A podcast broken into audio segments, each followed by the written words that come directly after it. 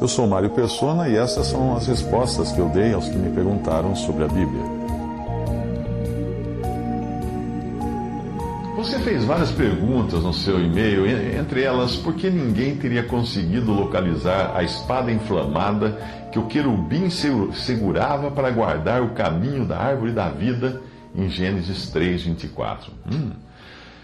Uh, outra pergunta que você fez: o sangue de Adão e Eva era de um tipo diferente do sangue humano? Outra pergunta que você fez: por que Deus puniria tão severamente seres como Adão e Eva? E ainda na sua pergunta você chamou eles de primitivos, seres primitivos como Adão e Eva. Outra pergunta sua, outra dúvida: qual teria sido a população da Terra se Adão não tivesse pecado? Bem, eu não sei se você é realmente convertido, mas o simples fato de levantar questões assim pode ter dois motivos. Primeiro, é provável que você conheça Cristo, mas vive navegando por sites e blogs de ímpios, ateus e céticos, sempre em busca de questionamentos e teorias conspiratórias, coisas, mitos sobre Deus, sobre a Bíblia, etc. Quer um conselho? É melhor você gastar o seu tempo em algo mais produtivo, porque nesses lugares você não vai encontrar coisa alguma que preste. E é Deus quem lhe diz isto nessa passagem. Mas o ímpio, ao ímpio, ao ímpio, Deus diz: De que te serve repetires os meus preceitos e teres nos lábios a minha aliança, uma vez que aborreces a disciplina e rejeitas as minhas palavras?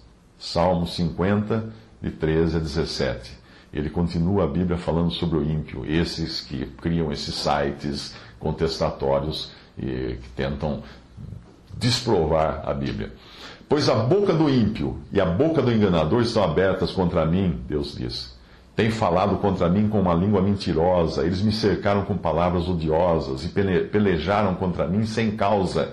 Em recompensa do meu amor são meus adversários, mas eu faço oração e me deram mal pelo bem e ódio pelo meu amor. Salmo 109, 2 a 5. Segunda razão, segunda situação que pode ser no seu caso. Ah, você demonstra que o seu interesse não está na pessoa de Cristo, mas em curiosidades ou aparentes contradições da Bíblia. Isso porque uma pessoa que crê realmente no, Salvador, eu digo, sabe que Deus é justo, a sua palavra é perfeita e assim vive descansado e procura então viver de forma a glorificar a Deus por palavras e atos. Existe à sua disposição um volume contendo a palavra de Deus e buscar a verdade fora desse volume é demonstrar insatisfação com o que Deus nos deu. Em outras palavras, é cuspir no prato que comeu, ou em muitos casos, que nem comeu, ou nem quis experimentar o sabor. A Bíblia, toda ela, é a respeito de Cristo. E se alguma coisa não foi revelada nela, é porque essa coisa não tem qualquer importância para exaltar Cristo e para, como, é, como diz a palavra de Deus, para que possais andar dignamente diante do Senhor, agradando-lhe em tudo, frutificando em toda boa obra e crescendo no conhecimento de Deus. Colossenses 1,10. O que Deus nos revelou é suficiente para a vida e piedade Portanto, agora sou eu quem pergunta a você. Das coisas que Deus revelou em Sua palavra, será que você as tem levado em conta para pautar sua vida e piedade? O quanto bebemos de fontes escusas pode demonstrar o grau de insatisfação que temos com a água pura e cristalina da palavra que sai da rocha, que é Cristo.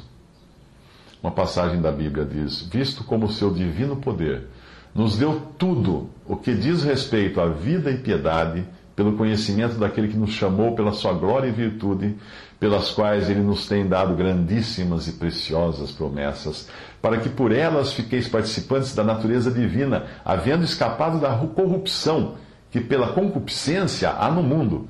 E vós também, pondo nisto mesmo toda diligência, acrescentai à vossa fé a virtude, e a virtude a ciência, ou conhecimento, e a ciência a temperança, e a temperança a paciência, e a paciência a piedade, e a piedade o amor fraternal, e o amor fraternal a caridade.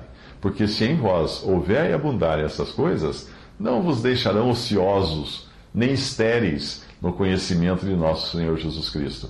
Pois aquele em quem não há essas coisas é cego, nada vendo ao longe, havendo se esquecido da purificação dos seus antigos pecados. 2 Pedro 1, de 3 a 9.